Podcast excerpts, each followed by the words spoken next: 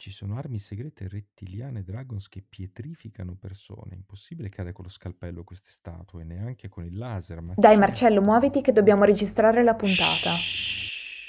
Marmo liquido e a parere mio sotto sono anche Marcello, ma cosa stai facendo? Dai, muoviti! Eh, Giulia, Giulia, scusa, ti sto dicendo che il David di Michelangelo non è una statua vera, ma è un gigante pietrificato con del marmo liquido dagli alieni e tu pensi al podcast. Eh, che cazzo. Oddio, Marcello, un complottista.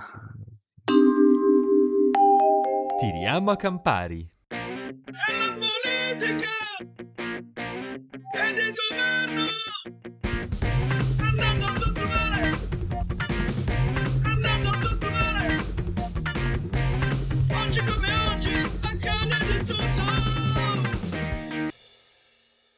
Buonasera, buonasera a tutti, benvenuti a quest'altra puntata di Tiriamo a Campari. Ringraziamo come al solito Domenico Bini che ci ha gentilmente prestato la sua voce per la nostra sigla. Oggi parliamo di un argomento particolarmente succoso, i complottismi. Complotti, complottini, negazionisti e chi più ne ha più ne metta. Vai Giulia, presentaci l'argomento e soprattutto presentaci chi ce ne parlerà oggi. Sì, Marcello, qui con noi abbiamo Giorgia Serughetti, che è una ricercatrice del Dipartimento di Sociologia dell'Università di Milano Bicocca ed è anche giornalista di Domani. Ciao Giorgia. Ciao. Allora, io comincerei a chiederti un po' di definizioni, cioè che cos'è secondo te il complottismo? Basta che una teoria sia fuori dagli schemi e quindi assurda per essere una teoria complottista o serve qualcosa in più? Ma serve innanzitutto che si attribuisca la causa di, di cose che accadono, diciamo che sono sotto i nostri occhi, però la causa la si attribuisca a qualcosa invece di invisibile, appunto cospirativo, che si muove nell'ombra, no? Quindi non è tanto questione che siano strampalate, quanto il fatto che facciano magari riferimento a soggetti di potere, magari reali, esistenti, no? Tu menzionavi il caso di, di Soros, no? Quindi una persona che esiste a cui si attribuiscono però delle intenzioni segrete. Un'altra caratteristica è il fatto che non si basano su evidenze, cioè non portano prove empiriche o sperimentali a sostegno di quello che affermano e quindi in qualche modo vanno anche spesso in conflitto o in contraddizione con quelle che invece sono le teorie scientifiche correnti, no? che invece sono sottoposte a prove, falsificazione, verificazione, eccetera, sono soggette normalmente anche all'esame della comunità scientifica, no? le teorie scientifiche. Ecco, in questo caso spesso si tratta di teorie che invece eh, mh, caratterizzano come false le teorie correnti e sostituiscono una versione eh, alternativa, alternativa che appunto fa riferimento, magari unisce i puntini di eh, fatti conosciuti, ma dandogli in qualche modo un significato che va oltre e che è fuori da ogni possibilità di verificazione. Giorgia, mentre facevo i compitini a casa per preparare questa intervista, ho cercato di capire da dove nascono le teorie complottiste e ci sono diversi studi, più accreditati attribuiscono l'origine alla rivoluzione francese, quando se osavi frapporti al percorso rivoluzionario venivi sostanzialmente ghigliottinato ed era una scusa, il complotto contro la rivoluzione per eliminare l'opposizione. Poi però, venendo ai giorni nostri, leggo che Britney Spears è un'arma dell'amministrazione Bush, che Pokémon Go è uno strumento di sorveglianza di massa e tutte queste spiegazioni mi sembrano eh, quasi troppo sofisticate rispetto a delle baggianate alla fine. Quindi ti chiedo, secondo te perché nasce una teoria complottista oggi? Mm, ma il riferimento alla rivoluzione francese mi fa pensare al, ai momenti, alle fasi storiche di grande incertezza, no? In realtà se, se, pensiamo al complottismo, nel senso appunto teorie di cause occulte rispetto ai fenomeni, probabilmente il fenomeno è anche molto più antico di così, no? Io per esempio in un, in un editoriale su, su, Domani che scrivevo su questo richiamavo eh, la peste del, del 600 e, di cui parla Manzoni e diciamo tutte le teorie su chi fosse all'origine no? della, della peste anche in precedenza in qualche modo spesso alcuni gruppi erano stati accusati di aver per esempio diffuso le epidemie, no? gli ebrei, eccetera. Quindi in realtà in momenti di grande stress collettivo, no? che può essere dovuto a rivolgimenti politici oppure invece appunto a cause anche a fenomeni anche di carattere biologico, no? come delle epidemie, possono, può, può nascere l'esigenza di darsi ragione di quello che accade attraverso delle costruzioni anche anche fantasiose, no? rispondendo in qualche modo a quello che è un'esigenza anche profonda della psiche umana, che è quella di ehm, trovare diciamo, elementi confermativi rispetto a quelli che si chiamano pregiudizi cognitivi, che sono proprio profondamente radicati no? nella nostra eh, psicologia, quindi non, è, non, sono elementi in questo senso nuovi, eh, che appunto ci spingono a cercare sempre eh, conferme di ciò in cui già crediamo, quello che si chiama appunto il bias di conferma. Al tempo stesso, chiaramente noi oggi viviamo in un tempo in cui anche la teoria più fantasiosa, più strampalata, che però corrisponde alla nostra esigenza anche emotiva, no? di trovarci eh, in una comunità di persone che credono la stessa cosa e che ci confermano rispetto a quello che noi crediamo, questo eh, nostro bisogno viene enfatizzato dal modo in cui comunichiamo, dal modo in cui siamo in relazione con gli altri, in particolare i social network che, credo, che creano delle sorte di camere dell'eco in cui ognuno di noi eh, accede solo a contenuti attraverso appunto il funzionamento degli algoritmi, soltanto a contenuti che già sono filtrati per essere di nostro interesse. Quindi in qualche modo andiamo rinforzandoci continuamente nelle nostre convinzioni, no? vere o false che siano, e quasi non entriamo in contatto con versioni alternative o voci che ci possono mettere in questione rispetto alle nostre credenze. Senti Giorgia, però se il complottista ha anche un po' un'indole creativa nel, nell'inventare la tesi a cui appartenere, dall'altra parte il negazionista ce l'ha un po' più semplice perché si limita a dire no, questa cosa non mi convince, quindi non esiste. Secondo te c'è allora una qualche differenza tra l'essere complottista rispetto all'essere negazionista?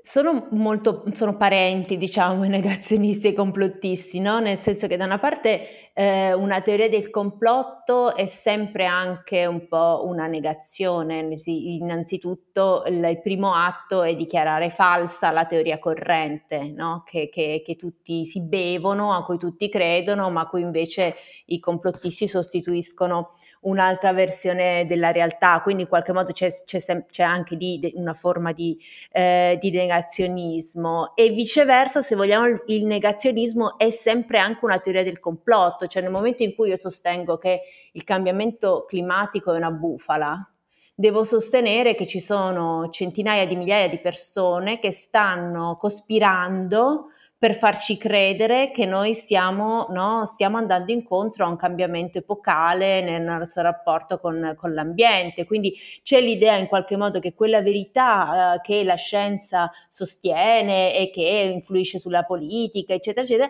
in realtà sia opera in qualche modo di menti cospirative. Quindi sono, sono fenomeni, diciamo, che tra di loro sono molto, molto strettamente imparentati. Ecco, ma comprendere il problema è soltanto una parte eh, del ragionamento e soprattutto del capire che cosa fare, perché poi con queste persone dobbiamo anche averci a che fare, ci dobbiamo possibilmente parlare. Come si fa ad avere un dialogo ed eventualmente anche a far cambiare idea ad una persona che appunto molto spesso è vittima anche di un bias di conferma ed è arroccata sulle proprie posizioni e non ha contatti con teorie al di fuori della propria? Secondo me è molto difficile, sinceramente, penso che sia proprio molto complesso perché eh, in realtà ci si esercita, si esercitano i mezzi di informazione anche in quello che si chiama debunking, no? Della, eh, quindi decostruzione delle fake news, quindi cercando di far notare le incongruenze, la falsità di alcuni assunti e quindi cercare di modificare anche le convinzioni.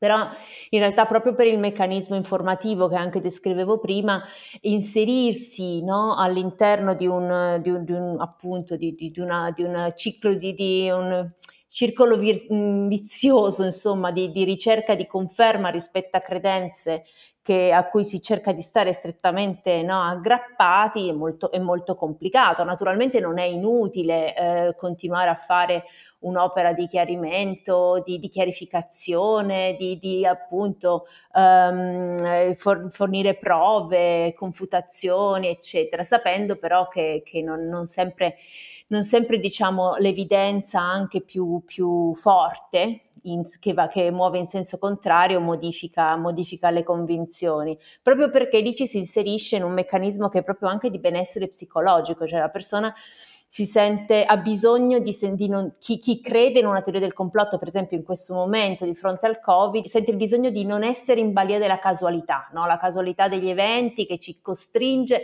a stare a casa, a non festeggiare il Natale, a non festeggiare il Capodanno con le persone che amiamo eh, a causa di un virus, cioè di un virus che è venuto da un pipistrello, cioè questo tipo di narrazione è così offensiva quasi rispetto alla nostra anche visione che abbiamo di noi stessi, del nostro livello di sviluppo tecnologico, sociale, eccetera, che diciamo la tentazione di credere nel fatto che qualcuno stia in qualche modo architettando qualcosa, quindi diciamo un grande, un grande esperimento di potere sociale, per esempio, di conquista del mondo, cioè è molto forte, la tentazione di credere ad altro rispetto a ciò che è davanti ai nostri occhi, insomma, che è troppo insensato per essere diciamo, per, per, per, per metterci così, semplicemente di chinare il capo e di accettarlo così com'è. Io adesso vorrei dire una cosa forse un po' provocatoria, nel senso che alla fine ehm, noi che siamo dalla parte, diciamo, giusta, tra virgolette, della situazione, seguiamo una tesi piuttosto che un'altra perché quella tesi è convenzionale e eh, scientificamente provata, o almeno così ci viene detto, e lì ci fermiamo. I complottisti invece da parte loro ci mettono un impegno micidiale sia nel costruire la tesi a cui poi appartenere, sia poi anche nel, nel volerla dimostrare. Ad esempio, io ho trovato davvero esilarante quella coppia di veneziani, terrapiattisti, che volevano dimostrare che la Terra era piatta e che finiva a, ehm, a Lampedusa, mi pare, hanno affittato un'imbarcazione e sono naufragati a Ustica. Ecco, cioè, se da un lato è sicuramente folle questo racconto, però io devo dire che l'ho trovato comunque ammirevole tutto questo impegno che ci hanno messo eh, questi, questi due terrapiattisti. E mm, boh, parte di me ha pensato che eh, forse questi complottisti siano gli ultimi romantici sopravvissuti. Tu cosa ne pensi? Mm, beh, diciamo, in alcuni aspetti è più preoccupante che ammirevole, però eh, l'impegno che tu dici, se è autentico, diciamo, può vagamente richiamare l'impegno anche di alcuni grandi ehm, inventori, scienziati anche, no? scienziati che hanno formulato delle teorie su, sul mondo, sull'universo, su fenomeni della natura, prima di avere gli strumenti per poterle dimostrare, no? prima di poter osservare i fenomeni, per esempio con un telescopio o altro. No? Allora, eh, che ci siano qualche volta delle teorie, eh, anzi anche spesso nella storia della scienza, delle teorie in cui eh, la visione di fenomeni precede gli strumenti per osservarli e quindi in qualche modo che si possa anche far avanzare in questo modo la conoscenza potendosi, ponendosi delle domande audaci, questo sicuramente è un meccanismo, è anche un processo del sapere. Eh, qua eh, la, diciamo il fenomeno è, è forse eh, un pochino diverso perché c'è una proliferazione di teorie alternative rispetto a spiegazioni che tutto sommato hanno tutte le, le, ragioni per stare in piedi, cioè a partire da un set di evidenze molto, molto chiare no? che, che, permette a chi conosce i fenomeni di, di, di no? arrestarsi a un certo punto e dire ecco questa è la spiegazione con maggiori evidenze a, a supporto, quella più semplice diciamo, quella che, che non richiede eh, ulteriori aggiunte o, o, o, deviazioni, possiamo anche fermarci qua. Credo che sia molto razionale, ecco, fermarsi alla spiegazione più logica, semplice ed accreditata dei fenomeni. Dopodiché, certo che si può esercitare anche il pensiero in questo modo. Normalmente, però, appunto, i passaggi di, da, da teoria a teoria, anche i cambi di paradigma nascono anche dietro la sollecitazione di una certa insoddisfazione rispetto a una spiegazione dei fenomeni. Allora, innanzitutto dovrebbe chi, no, mh, mm, per esempio i terapiattisti dovrebbero fa- farci capire, cioè non da ignoranti, però ma da persone eh, sapienti, diciamo, che, che, che conoscono diciamo, la scienza, dovrebbero far capire quali sono le incongruenze nella teoria della, della rotazione della Terra, eccetera, che, no, che, che, mettono in difficoltà questa teoria tanto da doverla sostituire con quella invece della Terra piatta. No? Beh, i due naviganti veneziani ci avevano provato. Anche quello negli Stati Uniti che si è schiantato col suo razzo fai da te per dimostrare che la Terra era piatta. Sì, loro hanno questo metodo scientifico un po' rudimentale. Rudimentale, diciamo. Comunque esatto. sì, è, è, un po' quello delle origini, sì. Giorgia, una domanda di marketing, mettiamolo così. Allora, non è dimostrato un rapporto di causa-effetto tra populismo e complottismo, ma è sotto gli occhi di tutti che esiste perlomeno una forte correlazione e l'hanno notato senz'altro prima di tutti eh, coloro che si occupano di marketing nei partiti cosiddetti populisti. Parliamo della bestia di Salvini, parliamo dei 5 Stelle quando ancora prendevano molti voti, perché sappiamo tutti hanno visto aumentare il loro consenso anche grazie alla condivisione di teorie complottiste sui social network. Ora, perché uno che esprime una preferenza politica per un partito cosiddetto populista è più portato a essere influenzato e a credere a teorie complottiste. Da dove nasce questa correlazione?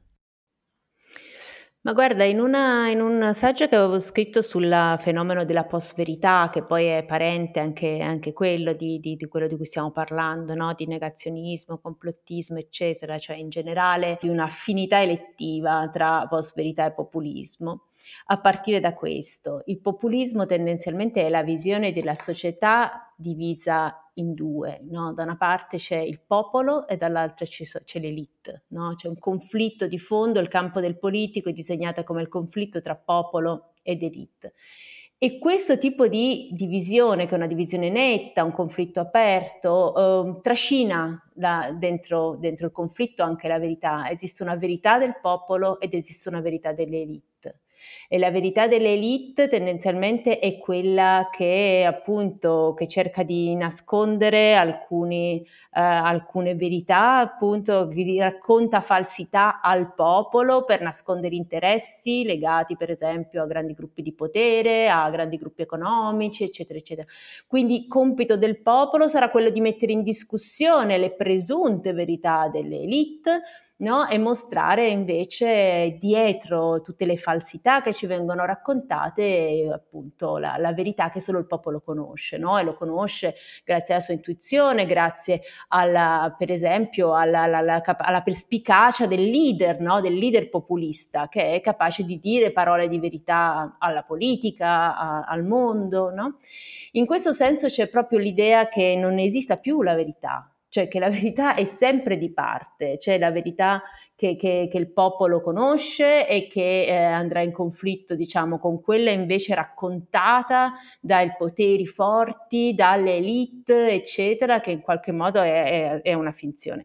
Quindi c'è effettivamente un legame, un legame stretto e, e in, questo, in, questo, si possono inserire molto facilmente proprio le, le teorie, le teorie del complotto, che dall'altro cosa sono se non appunto dei racconti in pratica di una verità nascosta, nascosta agli occhi dei più, che però appunto il leader populista eh, riesce a svelare, a raccontare e in qualche modo dando voce a una sorta di sapere eh, che, che, che, no, del popolo che in qualche modo è in conflitto con quello ufficiale dei sapienti, degli scienziati, degli accademici, dei burocrati, delle elite, eccetera, cioè tutte quelle categorie che sono invise ai populisti.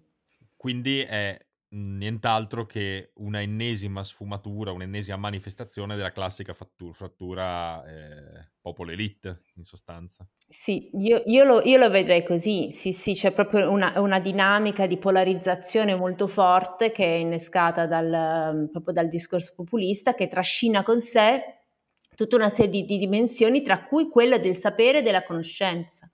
In questo senso è proprio un tipo di, di costruzione del campo politico che si presta particolarmente a, a utilizzare anche in modo eh, strumentale, mirato, piegato a obiettivi di potere, anche appunto eh, temi che eh, t- tendenzialmente dovrebbero essere estranei alla competizione politica, no? come appunto i temi di carattere scientifico, cioè non dovrebbe essere parte di un discorso politico, eh, non mettere in discussione per esempio i risultati della scienza rispetto al cambiamento climatico, sempre per fare un esempio diciamo di quelli che sono particolarmente in, in discussione no, nel mondo in questo momento. Eppure in qualche modo se si riesce suffici- con, con, sufficiente capacità di, eh, così, mm, di persuasione a convincere un vasto pubblico che lì ci sono interessi che giocano contro gli interessi del popolo, eh, allora anche diciamo la verità che la comunità scientifica riconosce rispetto alle evidenze del, del cambiamento climatico può essere tranquillamente messa in discussione perché si mette in discussione in realtà la credibilità della fonte di, questa, no? di questo sapere. Eh, ma perché, eh, ma perché generalmente, io adesso scusami se parlo sempre in chiave di marketing, però mh, mi sembra tanto come quando si dice che il consumatore non si affeziona a un brand perché il prodotto gli piace, ma perché si sente affine alla narrazione eh, che quel brand ha di sé e del mondo. Quindi magari, non so, a me non piace la pasta Barilla, però compro pasta Barilla perché la famiglia è rappresentata in un certo modo. Oppure viceversa, come è successo qualche anno fa, Barilla ha fatto delle dichiarazioni contro gli omosessuali e di colpo ha visto calare le sue vendite perché buona parte dei suoi consumatori non condivideva quella visione e ha smesso di comprarle. Quindi è una cosa che abbraccia un po' più a tutto tondo e quindi non si limita soltanto all'ambito prodotto che può essere pasta o politica in sé, probabilmente.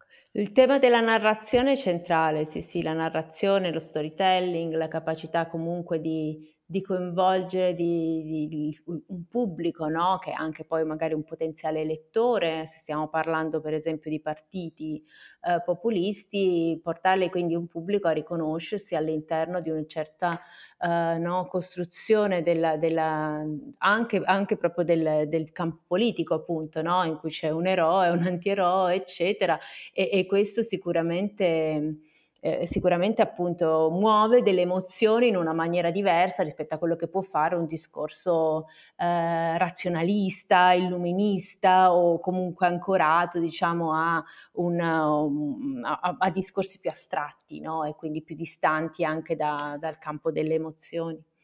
Ecco, ma quindi secondo te il complottismo è un fenomeno endemico che ci sarà sempre, che ci accompagnerà sempre, oppure ci sono delle tecniche o c'è, qualco- c'è una visione che noi possiamo proporre diversa, che possa in qualche modo arginare questo flusso emotivo che poi porta alla necessità di vedere una verità altra? Ma io come vie d'uscita vedo delle vie d'uscita fondamentalmente politiche e legate al mondo dell'informazione. Sicuramente serve un mondo dell'informazione che faccia uno sforzo importante di um, rigore nella presentazione dei fatti, insomma che, non, che, che dismetta anche in qualche modo alcune modalità uh, che sono fortemente polarizzanti a sua volta e in cui quindi su qualunque discorso costruisce una, no? un contraddittorio tra posizioni in conflitto. Non sempre le posizioni in conflitto sono eh, diciamo equivalenti sono ugualmente degne di attenzione. Questo è il compito che io vedo per l'informazione e vedo com- un compito anche invece per la politica che riguarda sicuramente la trasparenza dei processi decisionali, la sensazione che ci siano uh, dei, appunto, dei poteri occulti o comunque dei disegni di potere che sono al di fuori del nostro controllo e al di fuori anche del, di, di, ciò che ci raccontano, no? quindi effettivamente la possibilità di immaginare complotti è tanto più accentuata quanto più noi perdiamo il senso della, della, diciamo, dell'origine, la razio delle decisioni politiche. Un altro compito forse ulteriore eh, che, si può, che si può appunto menzionare è quello che riguarda un po' l'intervento sulle radici della, della, mm, del bisogno di credere a complotti, cioè non tanto quelle radici secolari che dicevamo rispetto appunto ai nostri pregiudizi cognitivi, eccetera, però quando uh, si diffondono, insomma così, eh, dilagano queste teorie complottiste è anche perché appunto si vive in un momento di particolare stress psicologico, oltre che in molti casi no, materiale, eccetera.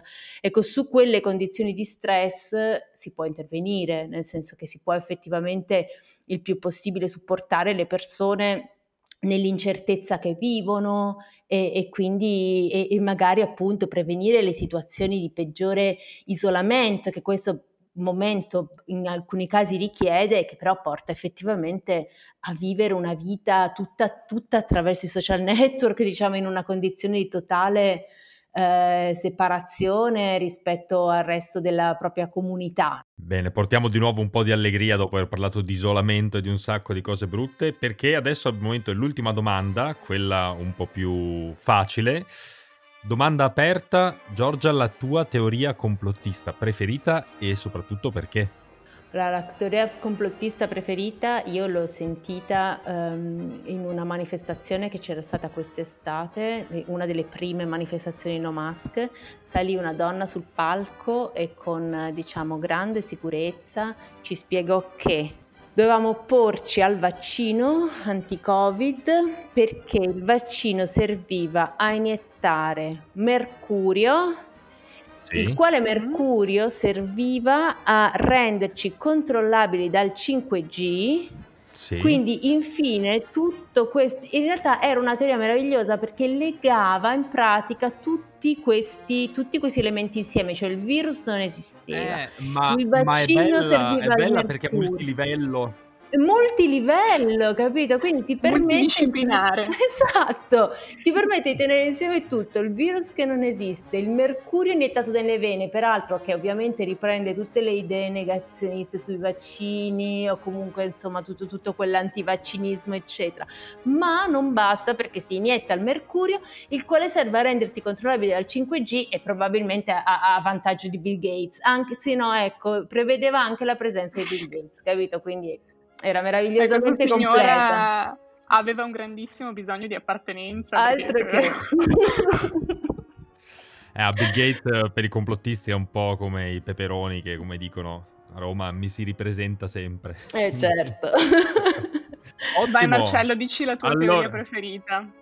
allora, la mia teoria preferita, eh, beh, è quella che ho citato anche nell'introduzione, e cioè che in realtà il Davide di Michelangelo sarebbe troppo perfetto per essere opera del- de- dell'uomo, in sostanza, e sarebbe un calco fatto di marmo liquido di un gigante con dentro il gigante stesso. No, non si sa da chi, meraviglioso. però. Mm. Eh, è Assolutamente fatto sì. male, Ed è, ed ragazzi. è- ed è- ed è tutto, tutto vero, tutto assolutamente Ma vero. certo, ma cioè, mi hai convinto. Quindi Mi- Michelangelo è amico dei poteri forti. Eh beh, direi, certo. Giulia, è la tua? La mia teoria complottista preferita ha come protagonista l'unica e sola regina Elisabetta, che secondo questa tesi sarebbe una rettiliana, quindi sarebbe un, un rettile umanoide sceso eh, sulla Terra per poi fondamentalmente sovvertire gli ordini mondiali e conquistarci tutti.